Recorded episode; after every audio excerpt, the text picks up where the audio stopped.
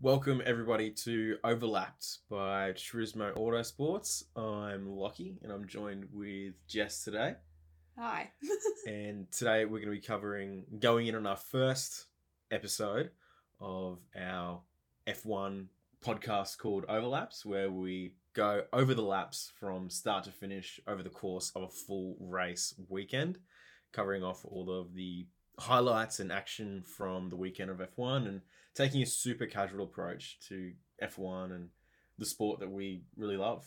yeah, definitely a growing love for me. I haven't been in the game as long as Lachy has, but yeah, we'll get into that later in the episode today. For sure. So I guess before we, you know, run on into it and dive on into kind of our our first episode, we'll give you guys some context around, I guess, how this all kind of came to be. So genuinely about two weeks ago, I just had this idea that, you know, I, I was actually trying to listen to F1 podcasts and I kind of had to listen around and in all honesty, I thought that, you know, I could contribute myself. I've really enjoyed watching and listening to some other podcasts and I was like, this sounds really fun. I really like talking about F1. I've got a good passion for it. What whether I'm, I'm not too heavily technical. I know some general technical things about F1 and things like that, but I'm not overly technical about it, which I think, you know, will be fun. Take a super uh, casual approach to it. We can learn as we grow the podcast and, Mm-hmm. and things like that, and get some user feedback, which would be great.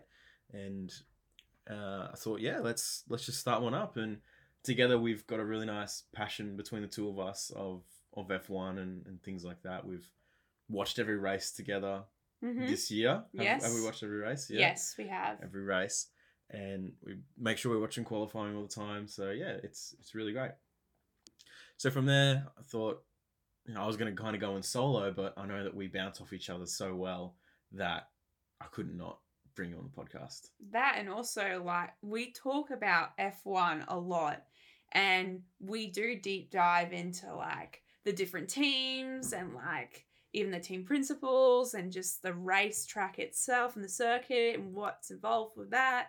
So I think it strategically we're like, why not just give it a go? And like if it doesn't go anywhere, it doesn't go anywhere. But at least we tried. But you know, we're just two typical Australian mid twenties, early twenties, giving it a crack. Yeah. So why not? For sure. And to give you guys some context as well from how we kind of got into F1, personally, I got into F1 mid 2020, so mid COVID pandemic, when things were kind of shut down and the F1 season was going to get back up and running. I was like, look, maybe might give it a watch. I'm also an avid watcher of the Australian Supercars series, the V8 Supercars, as people might like. Um, so I've watched that from a really young age and, and really enjoyed watching all of those sports categories tour Australia and I never really got into F1 through my younger years just because it was on really late at night for us Australians. Like last night for us to watch Belgium, we had to get up at 11 p.m. Yeah. Had a little nana nap in the afternoon, and, we and we got back up to watch the race. Um, you know, as you're older, you know things like that just a bit easier. But when you're a bit younger, it was, it was a bit hard for myself. But now that I'm a bit older, I've understood it a bit more. It's really intriguing, and I definitely probably am more avid watcher of F1 than supercars now. Mhm. Um, I do want to get back into supercars a bit more. I really, really still love the supercars series, and I want to do some episodes and podcasts on on supercars as well because I think it's a super underrated sports category Mhm. for the globe.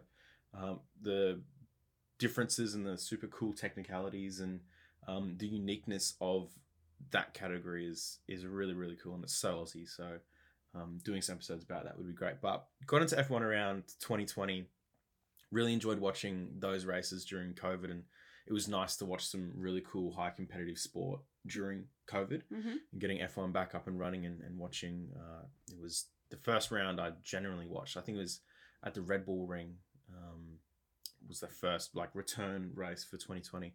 Um, followed it all through for a couple of years, and then um, yeah, I met you, and Mhm. now we're just kind of F1 avids, aren't we? Yeah. Yeah. That's it. I mean, for me, like my side of it is that I never honestly watched any motorsport races. Obviously, I was more of a netball girl myself, but um, and rugby a little bit, but realistically, you'd always hear on the news about, you know, the honey badger, Daniel Ricciardo, you know, taking one for the Australia, you know, sports, you know, in F1. And you'd always hear about Lewis Hamilton winning the world championships. But, you know, that was like behind my brain a lot until I met Lachy, you know, I realized his passion for F1 was really intriguing and that's what got me into liking the sport and educating myself bit by bit. Again, I'm not fully technical and I still have to ask Lachy a few things, but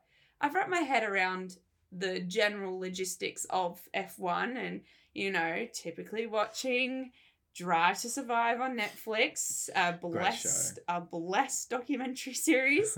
um, but you learn a bit from that, and I guess that's I think majority of the demographic for F1 and how they became to love the sport as well. Like there'll be people from who's watched it a lot earlier in life, you know, but for us generally speaking, Drive to Survive was a huge hit for us and you know, that helped us like understand the principles behind F1 and just form that love for it. So yeah. It's been it's been massive for the sport. Yeah. Like the amount of new fans that it's gained Oh yeah. has been just incredible. Um, and it helped me get convince you to come to Melbourne with me earlier this year to go watch That's the Grand it. Prix, which was great.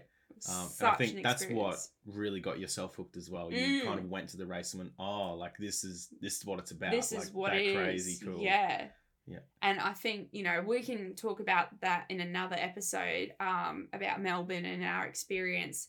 So you can hear it first here, like what we what what it was like and what we did for the day and just hearing the sound of the cars go by was just really unreal. Mm. Like we loved every moment of it and wasn't a dull moment for the F1. exactly. And now I think we've just started like a recurring holiday Yeah. for each other each year. Like we'll have to go Yeah. every year, which is great. And I mean, one of our main goals is to eventually travel overseas and watch one from another country, which would Yeah. be epic That would do. be awesome. That would be genuinely awesome. So that's a bit of our background and, and history for F1 and, and things like that. But like we were talking about before, this is overlapped. So then overlapped will be the podcast where we wrap up a race weekend from start to finish, cover everything from free practice to qualifying and to the race in itself. Talk about what we thought was really interesting, discuss the highlights, and really break apart the race down into micro bite-sized chunks, or just talk about some very interesting things that we thought about the race Mm. and what transpired across the weekend. Uh, who we thought the best driver was across the whole weekend, and who we actually thought was the worst driver for the weekend as well. Um, and as we go through, I'm sure we'll make more segments and things like that, or, or segments or whatever in air Yeah. quotations, but um, which would be fun. So, to kick it off, the only thing that I really wanted to discuss, because from free practices this week, Mhm. um, the first two practice sessions were were pretty straightforward. I, I watched the highlights and things like that, and we, we were pretty comfortable with it. But the one thing I definitely wanted to discuss from free practice three was Charles Leclerc spinning off uh, in his in free practice three Yeah. coming off the summer break and having that disastrous spin at Paul Ricard in Paris at the last race during the Grand Prix when he was leading, Yes. uh, took the spin, uh, which which allowed and pretty much gifted Max the race win. That's it. Uh, seeing that in FP three was was really interesting. Yeah, well, luckily enough for Lachy, he was able to watch the practices. I was actually just coming back from England, so I had Lachy, you know, get me up to date with how the practices all went. Um, and yeah, just for the fact that I saw it on the F1 page on Instagram, um, on his spin in the gravel, which looked very nasty, and I believe there would be some damage to his car for sure with that kind of spin out. Um, but yeah, I worry about Charles because it's not the first time that he's done this in the last couple of months. No, definitely not. I, it's like he's just pushing a little bit too much. Mm, He's because Ferrari started the season off very well. Like I said, we, Yes. we were in Melbourne yes. and Red Bull Max suffered the the catastro- catastrophic engine failure yeah. uh, about three quarters of the way through the race, uh, Mhm. which broke my heart. um, yours not so much, but broke my heart. Um, and I was very disappointed not to see my man cross the finish line. But at that point, I was very concerned for Red Bull at the start of the year, Mhm. going like, look, this could be a very hard slog. Ferrari looked very consistent. It Mhm. looked like they had that that car really set up, sorted. It was planted. It looked really reliable, uh, even though Sainz spun off early in that race. But um, that was Australia. You know, Red Bull have really knuckled down, oh yeah. head down, bum up, Yeah. and started and have clawed their way back into a position where you can almost, you know, guarantee Max and Red Bull the the championship. That's it. Like, you know, are we going to see, you know, round two of Max getting his second world championship? I think so. Yeah. Um, one thing I thought about just then was that, you know, you said your boy, your boy Max. I think we should tell the viewers um, who we really support and who do we back in F1 because I think that will give a bit of incitement about what we're about and For sure. you know who do we support. I mean, yeah, I think it's a dead giveaway who you support. Don't have any posters on the wall, or I don't No. have any don't have any wallpapers or Not at all. like that. Girlfriend didn't buy you a poster for your birthday. No, definitely didn't. No, um, no, I'm heavy. Oh, heavy like Max. Max is my main driver. yes. I, I really do champion and back and back Max for for the win. Um, I just really liked Max's personality hmm and his, you know, as Christian says in Drive to Survive, a bit of fuck you attitude to, Yeah. to driving. Um, and the drama behind it, or the bit of personality behind it as well, really catapulted me to support Max Mm. through through the career because he's just a character. He's kind of he's become really sensible now. I feel like he's not as crazy as he's as he was. You know, in parallel to where Leclerc is at the moment. Yes. I feel like you can draw a parallel line or a direct line to where Max was two years ago to where Mhm. Leclerc is now. Yeah.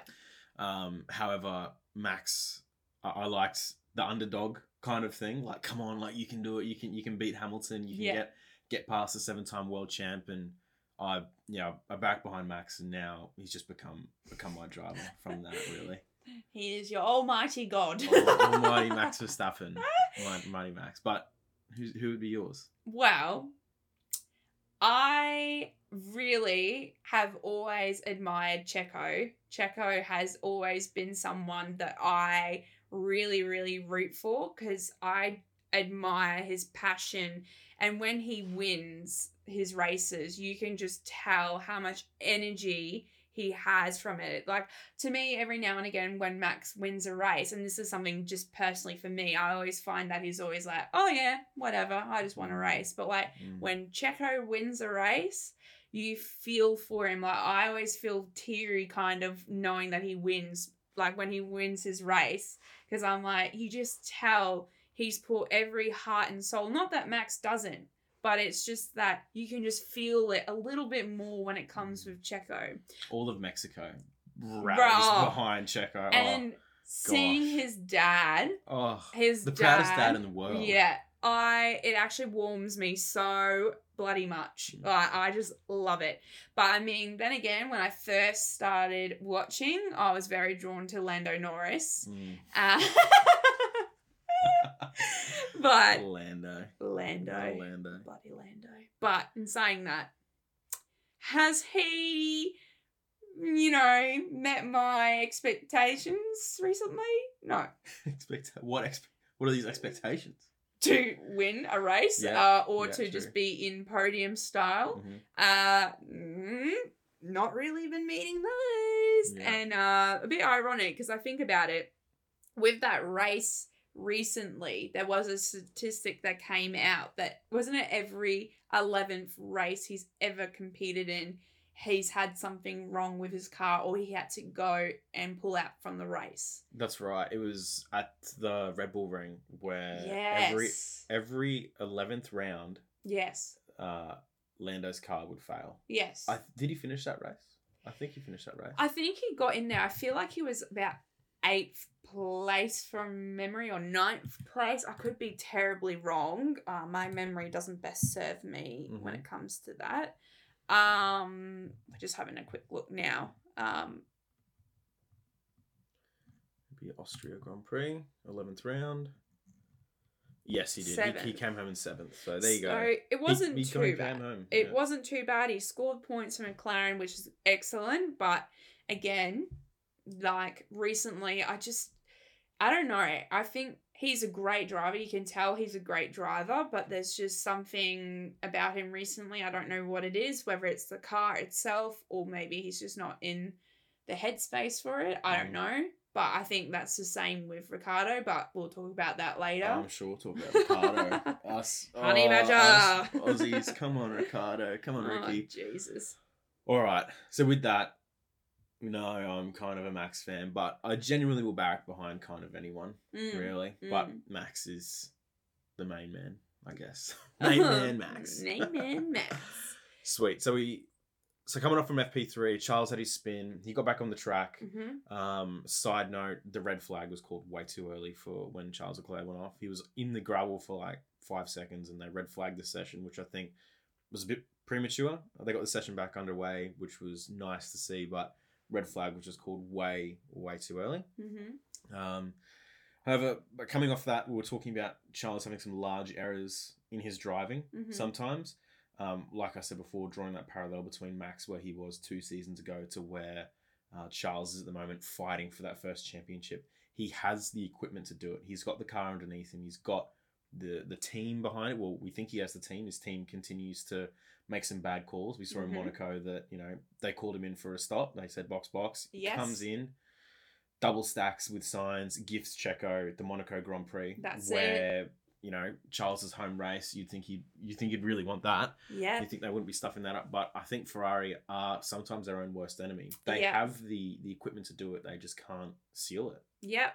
And I think sometimes I've noted, especially with Ferrari, I feel like they have way too many strategies, which it can be a fault. like it can be a fault. going going to Plan G. It's like how many plans, plans- are we are we sitting sticking here? Like Yeah, like even just with the race itself this weekend with McLaren, like saying to Lando, we're to have to go to plan G. What the hell happened with A, B, C, D, E? yeah, like and F. many? Yeah, what? yeah, Like, how how do you? It's really interesting. Uh, F one strategy is really interesting. I find as well how many different you could call them use cases mm-hmm. you can you can draw upon for for a whole race weekend. Yeah. Um, but it, like there are just so many plans to try and figure out where maybe that is a downfall for them. That they've got so many plans happening that the drivers aren't across what they're trying to complete. Exactly. the team aren't across what There's they're trying no to complete from there. confidence because There's they no confidence are and jumping. consistency, and they are jumping around. Yeah, and I feel like maybe that's again a reason why Lando hasn't been performing to his best because maybe they are throwing too many strategies with between Daniel and Lando. Like maybe that's what's happening. Is like no, stay back for so Daniel can pass, or like no, Mhm. Daniel let Lando pass you. Mm. And I think there That's might, that's more the correct one. No, Daniel let Lando pass, Pass you. you. Yeah. but like just lots of different strategies. Like how many tire stops, pit stops are you gonna do? Like Mm. tire changes and stuff like that and you know with the weather and all that like i think it all plays in contribution to how everyone performs but especially with ferrari and charles and carlos sainz i think there is that element of there potentially being too many strategies being thrown out there. It's great that they can come up with more than one that's great but i think that again it is a downfall and there is that miscommunication error and i think you know could charles have won a few more races? Absolutely. Um I think, yeah, and even with Carlos, like there is that potential for him to be able to win these races more often. He is, I think, a little bit of an underdog. Definitely, I hundred percent. And when we look at the the driver standings at the moment, we can see Charles Leclerc is currently on 186 points, and Max is now on 284. That is 98 point difference. Charles was over Sergio Perez coming into this weekend as well. Checo's now surpassed him by three points. Oh, sorry, five points coming into the after the Belgian Grand Prix. So Mhm.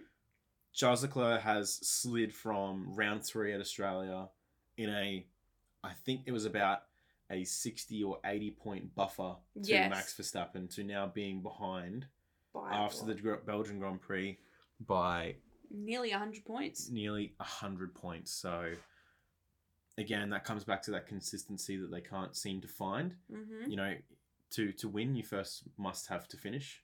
Yes. To, to finish first, you first must finish. So, like, Ferrari have some gremlins. They're currently, I can, I would assume they're working on them to try Yeah. and fix them. Like, of course they would Oh, be. for sure. Um, whether it's just about taking, you know, if, if Charles, of course, he's going to fight for a victory, but could have he just maybe set, maybe settled for second, get more points in the bank rather than binning it in the wall? Could he Mhm. be in a better points position than he was? Um, you know, not entirely sure. We can't go back and relive that reality, but Mm-hmm. we'll we'll see. It makes a really interesting um, run home to the finals because it could be Sergio versus Max, and we could have a Hamilton um, versus uh, Hulkenberg uh, style finish, which would be really interesting. Mm. But moving through, we'll jump into qualifying now. So we'll go through Q1, Q2, and Q3, Mhm. and how each uh, section of qualifying went through. Mm-hmm. So starting off from Q1, Albon looked really impressive Oh, out of the gap. Uh, Williams Wow. this weekend that was that was fast in a straight line. yeah. I mean, minus Go Tiffy, but uh, Go Tiffy. Uh, always a king. But um, no, Alex has really impressed. Like we were saying this the other day, is that he really impressed us. Like his upgrades and all of that, you can tell the car has made some massive, massive leaps. Mhm. And um, yeah, like he has always been, you know, kind of lurking in the background in, you know, the placements in out of 20. But I think he's slowly getting there with the more improvements in the car and him being able to handle the car itself and, you know, less understeering or oversteering happening. Mm. I think the better the drive he'll have. Like, I mean, Silverstone was a crazy race for him, anyways, with the crash. So, um, Yep. you know, big I- incident. I think- incident. that for him, you know, that was a big shock to everyone that that happened.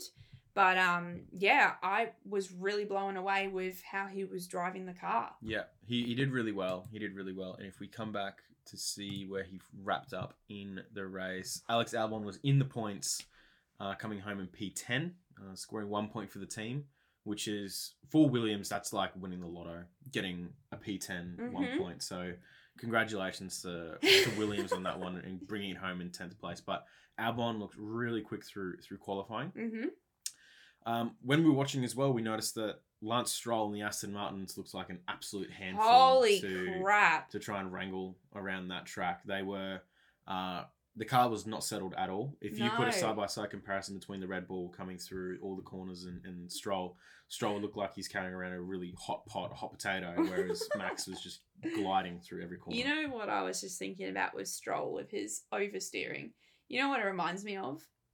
What was it remind you of? You know those um car games in the arcade? And Yeah. you know you have absolutely no fucking idea how to race those things. And you feel Yeah, like you have you to constantly turn, turn. and steer the wheel vigorously. I feel like that's literally what Stroll looked like on the weekend. And I was thinking, like, what the hell is he fucking doing with that car? Like, it just there was no control whatsoever, and it just so much oversteering. It was unreal. Very really really like Aston Martin need to get a handle on that car really. Mm. they brought some upgrades to a few races ago, which Mhm. made it look very, very suspiciously similar to Red Bull's Yeah. side pod philosophy. Um, not the first time the Aston Martin team has done this, um, of course, but we won't jump into too much conspiracy theory around uh, Ooh, Aston yeah. Martin and, and the Stroll um, cheating air quotation fiascos. However, they just seem to not understand that car's philosophy No. and where they want to take that car forward. Mm. They've got a really good team there. They've got huge facilities coming. They've Yes. got massive buildings coming. They've got a huge team behind them. They've got an immense amount of backing. And they, are they cutting corners? Who knows? Lance Stroll can't get it around the corner at the moment. So we need to. They need to. They need to figure it out. Mm. They need to figure it out. Um, something really sad in Q1. Valtteri Bottas got knocked out for the first time of a Q1 session since the Yeah. 2015 Monaco Grand Prix. Really sad for Bottas to get that, but an amazing streak and just shows how good of a driver he really is. Yeah, and it was his birthday on the weekend too. It was his birthday. It was his birthday, and he and he didn't bring it home. No. But we'll- oh. we- we can cover that more in the race. Yeah. Um, sweet. So moving into Q2 now. Now our Aussie, our homegrown hero, the Mm. Western Australia king, the, The Yee honey the, the honey badger, Ricciardo getting knocked out in Q2. So Ricciardo got knocked out in Q2 with uh, he came home in 11th. So he initially was in. He initially he was through, Mm. and then Alex Albon again continuing to impress Yes. and knocked him out back into P11. Um, so Albon came home with a 145.675 and Ricciardo came home with a 145.767. So Yeah. one hundredth of a second, really splitting them. Absolutely nothing, but Mm. those seconds can Just other things that win win Grand Prix. Yep, that's it. And even if it, who was it? Um, was it Lewis Hamilton as well? Wasn't it? That had something else. That's right. well. So jumping to Q3, so that was probably the biggest story from from a Q2 perspective. Um, so we had Mick Schumacher, Lance Stroll, Zhou Guanyu, Pierre Gasly, and Ricciardo get knocked out yeah, from Q2. So moving into Q3, really interesting field. It was nice to see, you know, a Williams in there. We had yeah, we had both Alpines in there. We had both Mercedes in there, um, which was nice. However, in Q3, wrapping it up. So first of all, start off. Max was just incredibly fast. yeah. He was fast across the whole weekend. We know we knew that he had those engine penalties. Mm-hmm. Um, flashbacks to last year with Hamilton in Brazil, starting from last, going through the sprint race and winning in Brazil. Mm. Amazing. Um, but with Max performing so fast, we kind of knew that you know he was going to be fast on race day and he's going to have the car for him. So Max brought home uh, a provisional default, I kind of guess, pole position where penalties hadn't been applied yet to the starting grid. mm-hmm. However, the really interesting uh, call at the end of Q3 was Lewis Hamilton over the radio saying, asking uh, Bono, his engineer, um, how far he was off the pace uh, from the Red Bull. And to answer that, 1.8 seconds off the pace from the Red Bull. So Max Verstappen getting a 144.7, where Lewis Hamilton got a 145.4. So 1.8 seconds off the pace. And coming into the summer, Mercedes looked quite strong. They seemed like they were getting the car under wraps. Mm-hmm. However, you would have to be living under a rock or not really knowing or not really kind of thinking that all the other teams were going to bring upgrades for it. You could have you saw the Red Bull at the start of the year how fast it was. Yeah. The team caught up. The other teams in the field caught up to the pace yes, of the Red did. Bull. They did. And now Red Bull on the off season have gone through big upgrade package and they've come back very fast. yes. And now Mercedes are back where they were at the start of the year, 1.8 seconds off the pace. Yep. And even that, um, I think even Max was saying yesterday that his car feels like a rocket ship, like going there. And you could just see how explosively fast Max was. Um, even Checo, like Checo ha- always, and I mean always, Checo will provide fastest laps every now and again, but like I feel like he's always been pretty consistent for us this season to provide fastest laps, whether that be in practice or qualifying or even in the main race. Mm. I mean, I believe, oh no, Max had the fastest race this time round, didn't he? Fastest lap. Fa- fastest, sorry, yes, fastest lap. Um, we'll have a look. I think it was. Max brought it home on lap 32 with the fastest lap. Yep, Yeah. he brought it home. Yeah. So, yeah, I think it Yeah. was really impressive. Again, like Red Bull, I think has always been notoriously one of the teams that can be counted for the fastest laps. Yeah, precisely. Um, Charles Leclerc tried to get the fastest lap Yeah, at the end of the race. that That stuffed up because they pulled him out in front of uh, Fernando Alonso. Who yes, Fernando Alonso will take every opportunity thrown at him. yeah, He definitely tried to to get it done, um, but again, Ferrari and their strategy not going to plan. Could have they just kept Charles Leclerc out there, not having to fight Fernando Alonso for that last place? We know uh, that Charles Leclerc got back past. Uh, oh no, Fernando Alonso again. One came home in front of Charles Leclerc, That's it. And and again losing points, points, yep. and- leaking point, valuable points. That was that was two. There was two points in it. However, it just shows last year it came down to Max and Lewis on equal points going into the last round Mhm. for the world championship. Every point matters, and again, Ferrari seemed to not not wrap their brain around that. No, and I did think it was a pretty interesting strategy because the entire time I believe Charles kept saying, I want to try to go for a one stop strategy. And I guess, again, with having the multiple strategies being said and communicated to the team um, with Charles in specific, that's again what's happened. Like he he even asked through the race, like, where am I going to sit win this race if I do do a two stop? And Mhm. they said P5. And, you know, sure enough, like, yeah, P6, that's where he was at. That's fair enough. But I think what, again, what really stuffed him up was going in that last minute pit stop for a soft tyres just to pull out this fastest lap. And sure enough, it with that given, Yep. it Which didn't lost happen. them which lost them points. They were trying to steal a point, gain a point, Point when they lost, lost two. two. They lost two points with it, really, when you think about it. Like, Bad call. bad move. Bad Very bad call. But looping back to Mercedes, um, before the race, we are watching Martin Brundle do his fantastic Yes. uh, grid walk, trying to find oh people. my god. Walk around trying to find sunnies. Yeah, Um, uh, missing sunnies. Oh, hilarious. Um, but they did an interview with Toto Wolff, and Toto said that they're lacking answers Mm, for the car.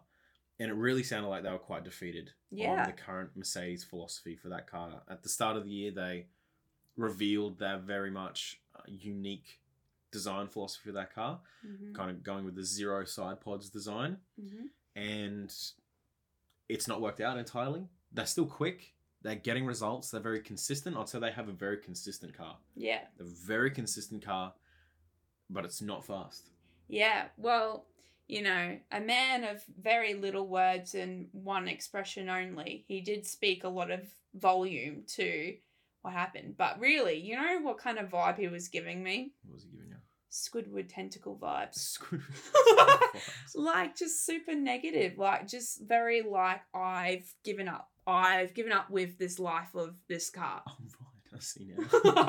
Where's this going? You gotta mind my brain. but like you just you know like people who've ever watched spongebob you gotta know that like Mm. squidward hates life he sits there very monotoned and you know when he does speak out it's very like hmm okay squidward Mm. but like he's just giving me squidward vibes Yeah. like okay like where's your passion where's where's that where's that spark of you know They've been performing at the top of their their game for the last seven years, and this is the Mm. first season Mercedes has really had to plopped it go against the grain and Mm. really do some do some work to fight their way back up. Mm, If there's any team that can do it, it is Mercedes. Mm. They have the capabilities to do it. Um, however, it sounds like they're they're really looking forward to next season. yeah i think they've kind of like from my perspective and understanding from that quick interview it kind of just seems like they have potentially given up with the season with this car Yeah. and i think they've already got their plans in place like you said for Mm. 2023 and who knows you know what's going to happen with these cars for next season that will be really interesting like mercedes have two great drivers which is lewis and george Mm. like george i think will be an underdog and i think eventually who knows i feel like in the next couple of years he could provide a world championship thing Hundred percent. Like- George George is more than capable Absolutely. of delivering a, a world championship to that team. yeah And I would say, yeah, like that that is the best driver pairing on the grid. yes George has an immense amount of talent, yes super consistent. Lewis, seven time world champion. Champion. You can't you can't argue with it. no While George doesn't have a world championship to his name yet. Um, there are lots of drivers that don't have a, a world championship that name, but That's I would say that is the best driver pairing on the grid. It is. I, I mean, other than Red Bull, I think though them two are great um, companionship. Like they're both team players, um, and they've both got different backgrounds and different um, styles of driving, but they both u- uniquely shape each other for Mm. their team. But definitely, Mercedes has got a great, great, great foundation for their pairing for their drivers. Um, you know, like if you like, there is some teams there that do really feel isolated in the fact of their pairing. Like even McLaren, like personality wise, Lando and Daniel get along like a house lit on fire. But on the on the actual track, God no. Mm. No. You can tell there's that odd tension between them both. Like they're both fighting for that position Mm. of who is the that quote quote better driver. But saying that, like you, you you don't feel that presence of that tension with Max and um Checo. It's very fair play, fair game. Um, maybe a little bit of tension when it comes to George and Lewis, you know, but it's healthy, a healthy play Yeah. with each other. But I feel like with just Daniel and Lando a bit, I do feel like there is a little bit of that negative pairing going Mm. on. Like they both are great mates to each other. I say that hypothetically, Yeah. but like, yeah, you do feel it with Mercedes. They are a great, skillful team. Very skillful. I'd, yeah. I'd, so so you'd say that Ricciardo and Lando have a really good relationship. I I think it's a a clash of personalities. These, I think it's when two like like a magnet, like a plus and a minus, will cling Mm. together. Whereas I think these are two pluses trying to mesh together, and they're just missing the mark in terms of their personalities and what they're striving to to achieve. Because I think they're both so similar yes, that it's hard for them to get along sometimes, or it's hard for them to both um, kind of stay level headed throughout Mhm. the team. It's a really interesting dynamic. And coming into the start of the season, or last season when uh, Ricciardo first went to McLaren, everyone was like, this is going to be the best team ever. Mhm. Lando Norris and Daniel Ricciardo on the same team. Like, look out. look out. yeah. And, you know, 18 months on, and this is the current situation. It's Mm. it's really interesting to watch to watch unfold. So, yeah. So that was Q3. Really interesting. So from Q3, we got Max Verstappen on provisional pole with no penalties applied to him yet. Um, we then had so we'll run quickly run through the starting grid, the top ten because it'd be really interesting to talk through this top ten before we Mm. we get to the actual race. So the top ten, this grid started off with Carlos Sainz on pole, Sergio Perez in second, Fernando Alonso third, Lewis Hamilton fourth, George Russell fifth, Alex Albon qualifying in sixth. Very impressive. Alex Albon Yep. Williams on sixth, crazy. Daniel Ricciardo seventh. Keep that in mind. Daniel Ricciardo in seventh. hmm Pierre Gasly nine, uh, who didn't actually come to the grid. He started from pit lane, so there was even one less person in the top ten. I think it was an electrical issue for Pierre not making it to the grid. Then had Lance Stroll and Sebastian Vettel wrapping up the top ten. So Mm-hmm. that was the top ten of the starting grid, and crazy start to the race yeah. crazy start to the race. So, if you just walk us through, we had that turn four incident with with Fernando. Alonso and and Lewis Hamilton. It was really interesting to watch that kind of uh, that really play out on that first lap. Um, the the race overall was hyperly entertaining. Really enjoyed watching the race. I this race had all the makings on being an absolute classic. Like Yeah. it was there to be it was there to be amazing. Having all of those drivers cop a grid place penalty. So we'll run through that as well. So we had Verstappen with a penalty. Mhm. We had Charles Leclerc with a grid penalty. We had uh, Mick Schumacher. We also had uh, Lando Norris. Lando Norris. And, And we Esteban Ocon. I mean, it has to be an Ocon. Five drivers taking grid place penalties. So when you shove the fastest people on the grid to the back, Mm-hmm. it's going to shake things up. And It things is. are going to be super interesting.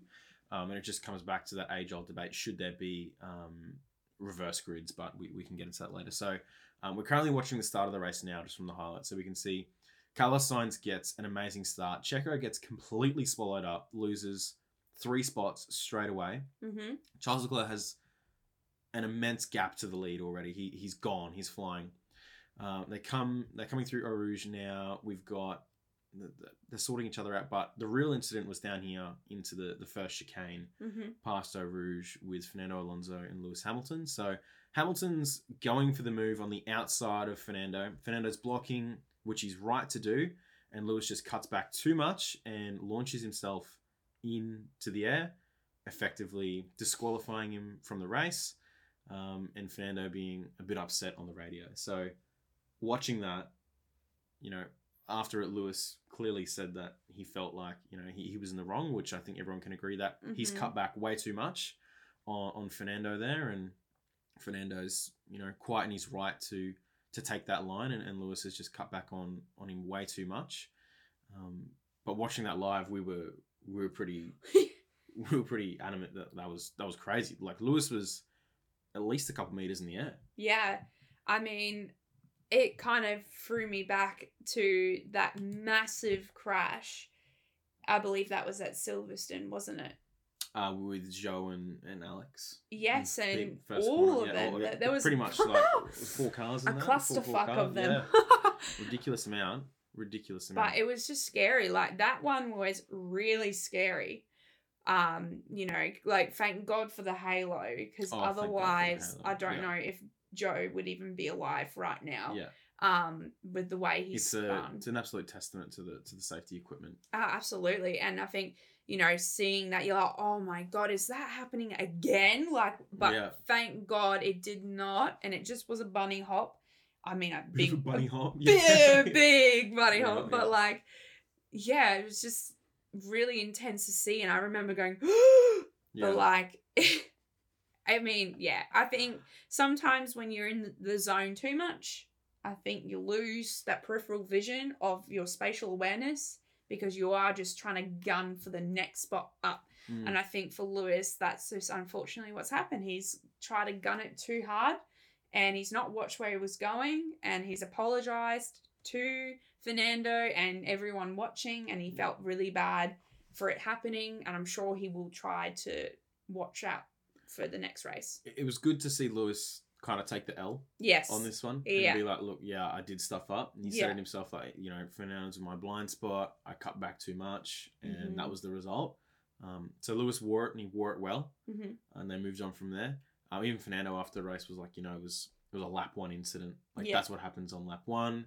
Everyone is jostling position for for because that's the easiest place to gain positions hmm and the easiest to lose, as we saw with uh, Sergio Perez. Got swallowed by by three cars off the starting grid. It was a great opportunity for him on the outside to swoop around round. Mm. uh, Carlos Sainz and get him into Eau Rouge, but he couldn't capitalize on it. Even though Checo went on to get a really good finish in the race, Mhm.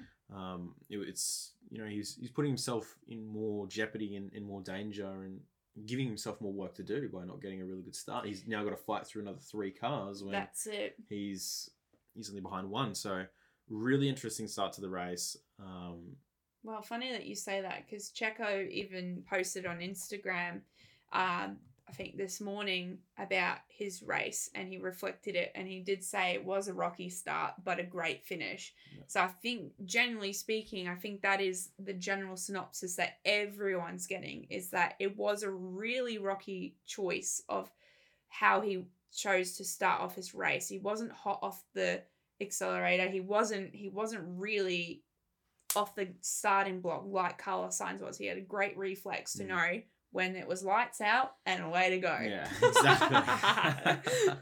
exactly.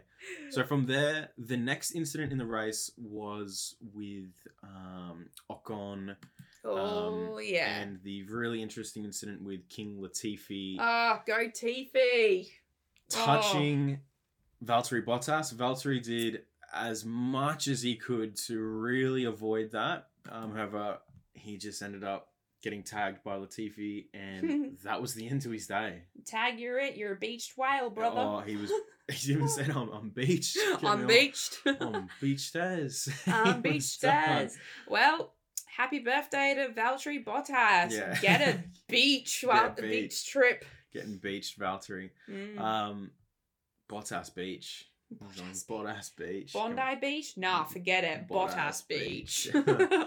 He uh, really interesting incident. When I was watching it back live, Esteban Ocon did take the escape road. Yeah, think- bruh. took Latifi uh, by surprise, which then made Latifi overreact maybe Yeah. to him going wide. Mhm. Uh, Latifi just gave it way too much throttle, way too much of the loud pedal, Yeah. and spun the tires on the gravel. Now, I'm not saying uh, I'm not an F1 driver. I've never driven Yeah. a, a super fast car like this. Put me in a simulator, I'll be in the wall within the first two corners. But you know, you're performing at this level. Um, it was really interesting to see an incident like that where just Ocon going off and coming back on the track put him at such a surprise that yeah. he was kind of sent off and ended up binning Valtteri for the whole race. Well, you know what's ironic though? Even though it wasn't uh, Esteban Ocon's fault necessarily, um, I always say a nickname for Esteban is Knock On because it's not the first. It's not the first time that Esteban Knock On has knocked Mm. on with someone else. You know, Yeah, like exactly. there's been lots of times where he kind of gatekeeps the the track a bit Mhm. um but and does live life on the little edge Mhm. but saying that latifi is king crasher of the century like the amount of times that i have from the get-go from me watching this year then this season i have rem- always seen and even on sports bet uh gamble responsibly um Camera responsive. um Not a pro, not a plug, not not a, not I mean, sponsored sports bet reach out. Uh, sign me up um but seeing the fact that king latifi himself has a a, a component of a betting option to place a bet of him crashing and it being a low dollar amount and i'm talking what, was about the, what was the payout on that? I think it was one time. I f- forgot what race it was, but it was, I believe, two dollars Two bucks for Two Latifi bucks to for a crash, crash. in the Grand Prix. in the Grand Prix. I would have loved to have seen the odds for that. Mate, one. I mean, if, if- it, oh, if I was paying high yesterday, I'm actually gutted. I was like, damn. But I will say, he has improved a little bit. I will give him a pat on the back. I mean, he's he's in Formula One. I'm not a Formula One No. driver. He's done more in his life than I have. yep. Like that's impressive. Um, but you know, we can provide constructive feedback where we can, and, and Mhm. things like that where um, he just took too much of the curb. Esteban may have pushed him a bit wide hmm on to the curb. However, you're in control of your car That's it. and caused an incident again, and things like that just continue to plague the continue the plague. Like Latifi went on to to com- to keep on racing. hmm Uh, I, I believe he finished the race, um, which was good to see. Yes, he was uh, so last, I think. Or... Latifi came home in eleventh. Huge, actually, a genuinely huge result. Oh my word! I... Oh, sorry, that's the starting grid. I was that's like, what? I think he was last. the wrong one. 18th. Oh. Okay. He finished the race. He finished the race. He is in the Williams. It's not the fastest car. You would have to see how he performs in a different car. You just genuinely don't know until, you know, he's maybe in a Mercedes. You don't know. But Oh he, god, fin- he finished the race to his credit. He has come a long way. he has. There's there's more to do.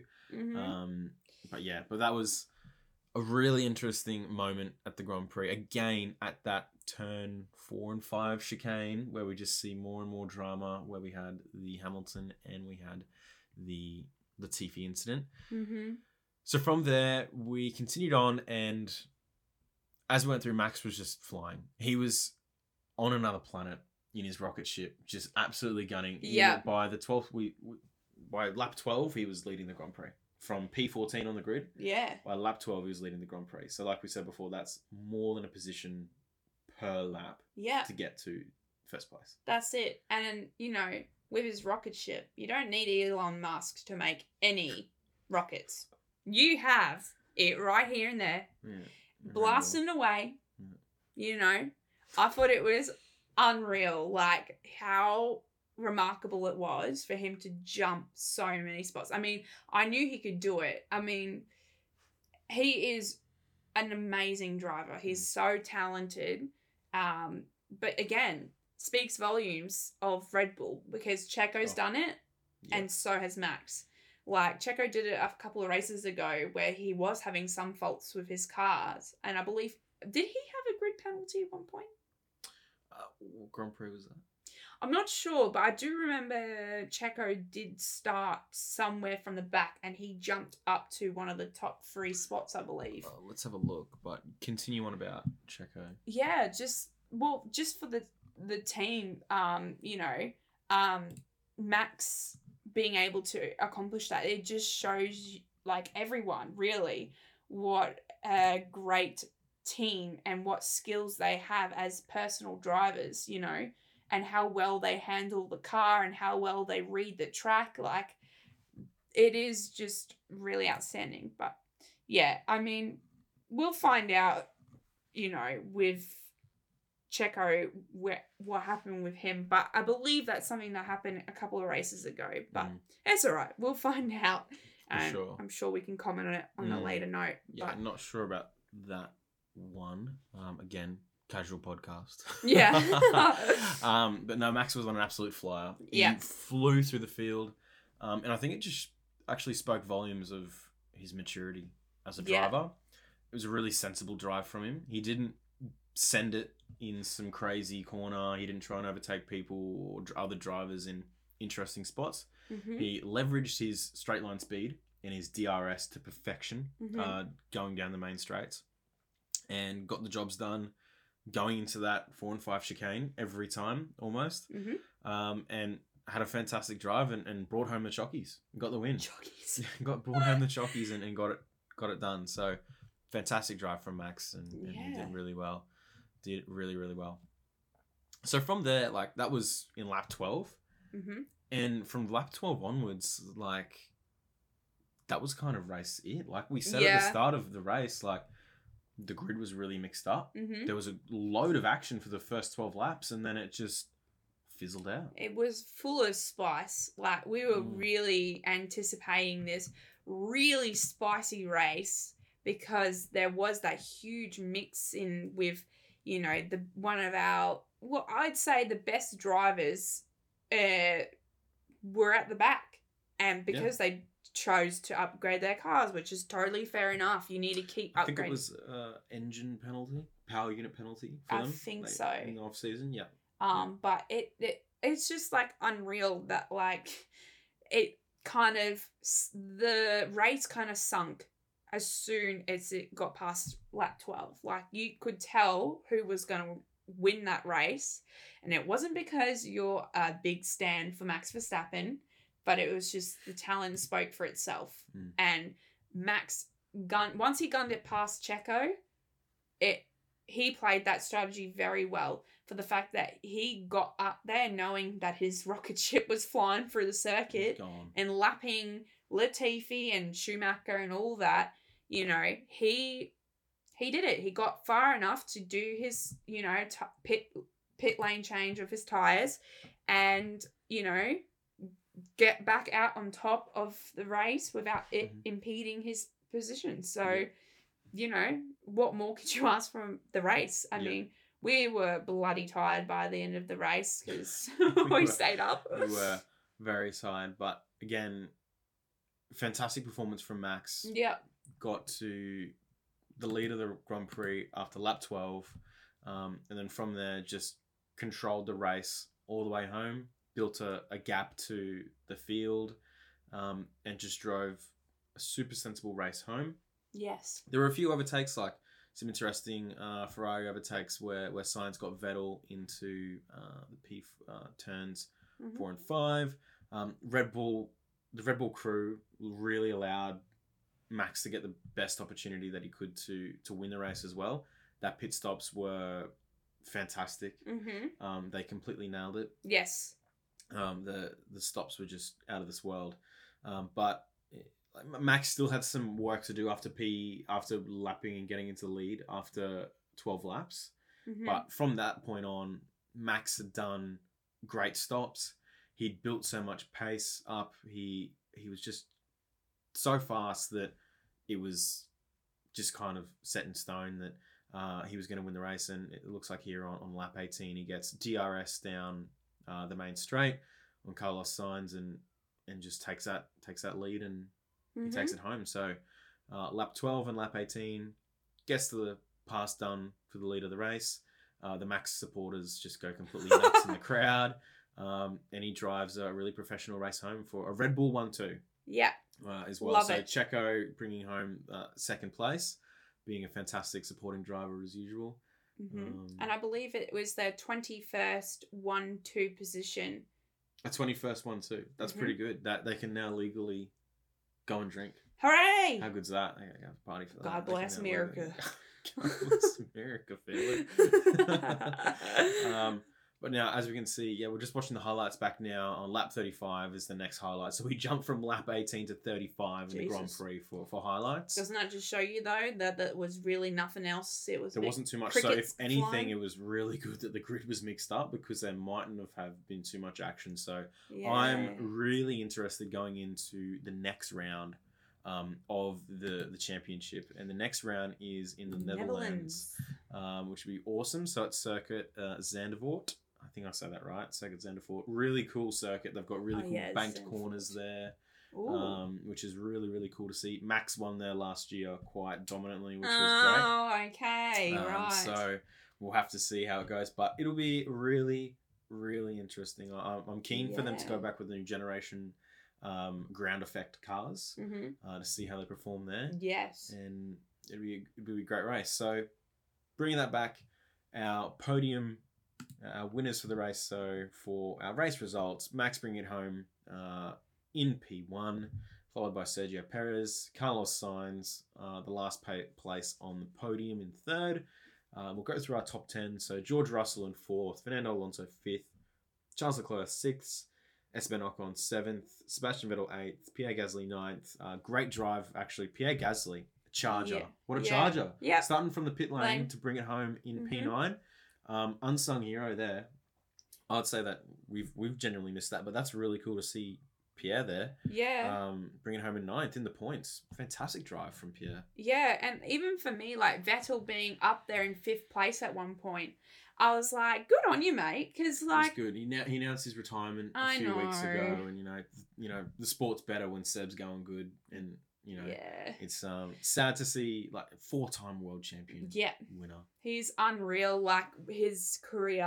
Um, I mean, I felt like this year he was a bit like just from what everyone else has told me about his racing skills and stuff. I did feel like he did fall off the ladder a bit. Off the horse. Um, off the horse, yeah. hmm Um, and I just feel like now because he has announced that retirement, I feel like he's He's got that hunger in a bit more. He's like, I've only got a few left. I want to drive I need to drive my best. Yeah. But I feel like given his spot in Aston Martin, I know it's not typically the greatest car he could drive, Mm. but like I think that he's done really, really well. Like again, a little bit of an underdog for this race, like we haven't really spoken about, is you know Sebastian Vettel and Pierre Gasly, I, and to me as well, Esteban Ocon is doing pretty well for himself. Um, He's, they've got a Alpine have come a long way. Yeah. They have solidified them as I would say the the fastest mid tier car. yes, Mid tier cars being or mid tier teams, I should say. You know, being Alpine, um, Alpha Tauri, yes, uh, and McLaren, those three main teams there, I would Mm. say that out of those three, Alpine have, have really Yeah. solidified themselves. And it's really interesting to see Fernando jump to Aston Martin next year to replace Seb. Um, yes. I'm sure we could do a whole episode on Mm. um, our thoughts on Oscar Piastri Oh my god, yeah. and the Daniel Ricciardo situation. Being Aussies and Yep. wanting our boys to get along. and actually race Friendly fire. It's, Yeah. it's civil war out there. Like, what's doing? now I just feel It's- like it's yeah. uh, jumped a different way. I don't know. I don't know how uh, Daniel feels about Oscar taking that seat. It, it doesn't build great animosity. It, it's Mm-mm. a lot of animosity between like, you know, how Aussie fans are meant to react to that. Like, um, it's it's I've I know I've been. It's like I want Oscar in there so much because I Mhm. genuinely think he he could get a world championship for us Wow. in a long time. Like he he could bring it home. He F three champion, F two champion, a fantastic driver. He just needs a seat. Mhm. Unfortunate that it comes at the cost of. It Daniel. seems like because it seems like he will be driving that McLaren next year, Yeah. Oscar Piastri. Um, you know, it's nothing's been announced. I think yet. Um, we can double check, but I confirm yet. But it just sucks that he's had to, you know, come in there at the cost of one of the most loved Aussie icons, Yep. uh, most loved F1 drivers, Ricciardo. I mean, no, he's gotten not gotten the results. He had that fantastic Monza win Yeah. last year, Ricciardo. Just what a race, but it just hasn't worked out. Um, however, yeah, we can talk more about Ricciardo in a sec. But after that, that was our top ten. Um, fantastic drive again. Honorable mentions, Pierre to start from pit lane and, get there. Fantastic drive. Just shows Mhm. he continues to punch above uh, Yuki Tsunoda. While Pierre has much more experience than Yuki, Yuki coming home in thirteenth. Um, both starting from pit lane, but Pierre may have had some luck. Good strategy calls go his way to get there. Um, A Mhm. fantastic jump for him to get up there, but um, really, really interesting race for the first first quarter, Mm-hmm. third, uh, but then died off towards the end. But great race uh, to watch, I guess. So bringing it to a close now. I want to cover off uh, our own personal picks for what we're dubbing Racer of the Round Yeah. which, Race uh, of the round. racer of the round of who we thought performed the best over a whole weekend. Mm-hmm. Uh, we know everyone have the driver of the day Okay. for who they think did really well for uh, the Grand Prix Yes. and who brought home the best, um, which is fan voted. But we thought we want to give our own opinion on the racer of the Mhm. round and who thought performed the best. And we think based upon consistency as well, we, we're going to judge a lot of this based on on consistency and on their overall performance over the weekend. And then our weekend worst as well. We can off who we thought really didn't perform well across the weekend. And to start it off, racer of the round this week, Max Verstappen completely killed it. Starts 14th, kills it in qualifying, has a fantastic car underneath him, um, and drove it to perfection. Yeah, like honestly, and again, I wouldn't typically always say that. Uh, I I, feel I won't. I, won't- there will not always be Max Verstappen in there. No, It's ironic. It's ironic. I know. It's very ironic. I feel Yeah. like you may back him to say every week is a good week for him. Call me call me out on it. but in saying that, I just generally feel like he did perform a very outstanding Mhm. race. Um, and he, like I said earlier in the podcast, is that yeah, like he he has awesome skills that has allowed him to win this race and be consistent to show great times in speed and control and driving skills. But yeah, um, but our weekend worst is drum roll please our own honey badger Daniel Ricciardo Daniel Ricciardo taking that fat L. uh, the fatty L. So Ricciardo, for context, started P7. mm-hmm. We went back, and the reason why we give him the weekend worst is that we went back and looked through practice one, practice two, practice three. And Then we looked at qualifying and then his race results. So in practice one, uh, he his fastest lap he was 7th Mhm. Practice one. Coming into practice two, dropped down to ninth. Yep. Practice three, he then went down to eleventh. Mm-hmm.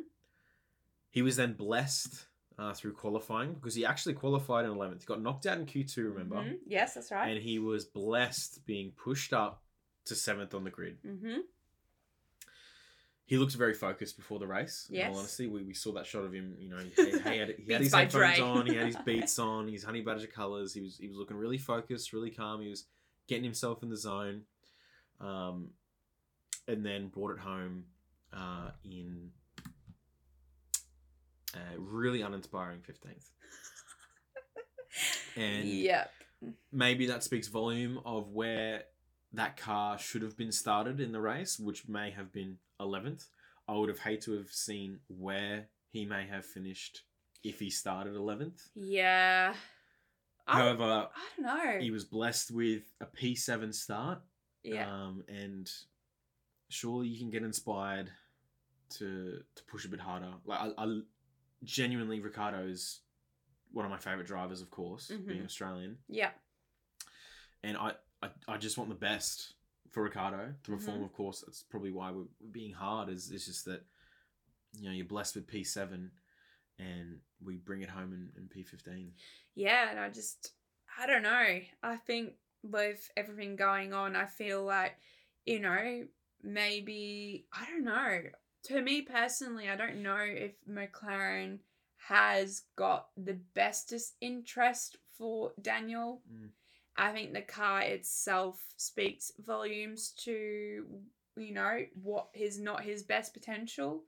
I think maybe deep down, maybe he says he's, you know, driving with that passion, and I believe he does, but Mm. Whether the confidence behind the car is such, because obviously we don't know the full extent of what's happened behind the scenes with McLaren and No, Daniel, No. but I feel like Again, a whole episode. A like, whole episode know, with that. Australia reacts. Australia reacts to Daniel Yeah. Ricciardo. Um, but I just feel like, yeah, I just don't think it was his race. Uh, again, I feel like each time I talk to Lachy about this, we always just say like, oh, God, what's happened with Daniel this week? What's happened with Daniel that week? Yeah. It's just like, in all of, in Daniel's defense, like all of this media attention obviously is not great for your mental state. No, obviously no isn't going to make you perform at your best. Um, I would have just loved to have seen him bring it home in the points. hmm That would have just been that would have been great to reinforce himself that you know I'm still here and also show all the other teams that he can perform. I mean, he is in the McLaren, he is in the McLaren, a Mhm. great midfield team hmm and to bring it home in the points, I think would have shown people who want to sign him up because hmm he's still keen to drive to be like, yeah, he's still got it. Yeah. And uh, F1's better when Ricciardo's in it, of course. Like he's done so much for the sport, the character, the personality, the smile, like God, Yeah. the man. The man. And we just we want him to be going good because we want him we want him and Oscar in a seat next year. Hopefully, that yeah, would be great. that would be, great. awesome. Actually, having two Aussies, Two Aussies, in like, Formula One, on, that'd that'd be be, sick. But you know, another thing that will lead into another episode is talking about Guenther Steiner and how he may be, just maybe, Ricciardo de Haas. mm, Really interesting pairing. I really would, interesting. would have never imagined it. Um, I think the more likely direction for Ricciardo is Alpine. Yeah. It would seem straightforward, right? Like Straightforward. Oscar ditches Alpine for McLaren potentially, so Yeah. why doesn't you know, you know, Ricciardo being ditched from slot straight back McLaren to I go mean, straight there? Yeah. And to me, I feel like the style of car that Alpine has actually suits uh, Daniel's better. driving Yep. than a McLaren. I think that jump, what from Red Bull to McLaren, wasn't it? No, he, he went so it went Red Bull to Renault, the old oh yes, yeah, um the old rename until the rebrand to Alpine. Alpine, yeah. to McLaren, and now you know going back to Alpine, I think would you know be a nice homecoming for Daniel. Absolutely. He knows the team, Yeah, uh, and they can discuss things from there. So but yeah, very interesting. I mean, we'll see in a couple of weeks' time if Daniel's even going to come back next year. Like, I know he said in a video he wants to do the Las Vegas race before he retires. Um, because again, wouldn't that be awesome to drive the first circuit ever? You know, exactly In yeah, to- Formula to One. Go back to Las Vegas. That's I think that's Daniel's home. Seriously, if you if you if I was to genuinely pair a, a city to to Ricciardo, it's Las Vegas. Viva Las Like, Vegas. he, he would go nuts in Las Vegas. Like, Yeah. he'd have you know, the honey badger would be off the leash in, in Las Vegas. Drunken Badger. Crazy, Um, crazy. but yeah, like we can go into a conversation about next year predictions, I guess, because not all Definitely. seats are confirmed. No, not all things are confirmed. I think uh, we'll, we'll definitely do an end of year recap Yeah. around what we've thought of the season. That's it. Um, definitely do some predictions next season as to Mhm. who we think uh, is going to get up and, Yep. and, and things like that and, and cover those off. But I think that brings us to the end of our first episode. So wow. Who that was who would have thought that's our first episode of overlapped for the 2022 belgian grand prix Mm-hmm. um, great first 12 laps not so great uh, last 32 laps of the grand prix but really interesting race had a lot of action um, and yeah so thanks so much for listening in really do appreciate it uh, we'll bring you a preview Mm-hmm. uh, this week of the next round, which is the Netherlands uh, circuit Zandvoort. Zandvoort. I Zandvoort. Z- Zandvoort. I think it's Zandvoort. Zandvoort. Um, dude, oh, Aussie, Aussies just butchering, We butcher um, language. butchering Awesome. languages. Great. Um, but yeah, we'll bring you a preview of that. Uh, we've got some interesting things that we're going to cover off in there as well around Yeah. uh, cool competition that we think we're going to run between our, ourselves and, Yep. and and kind of get a- audience engagement back. But we'll explain that next episode. But yeah, it's been awesome doing this um, first ever episode for our um, overlapped podcast, and there's more to come. Um, you know, as we build our audience up and viewers and listeners, you know, there'll be more things to come with this, but we are trying to aim for two episodes a week, you know, with a preview of practice and then our perspective and reaction from the qualifying and the actual The race itself. yeah. So yeah, like stay tuned and yep, you've got an Aussie perspective. So Aussie perspective. of the Aussie perspective. Lacking the Aussie, the Aussie recognition. Yes. The Aussie recognition. But yeah, I couldn't say it any better myself. Thanks for joining me today, Jess, and That's uh, all right. we'll we'll see you guys next time. All right. See ya. Catch ya.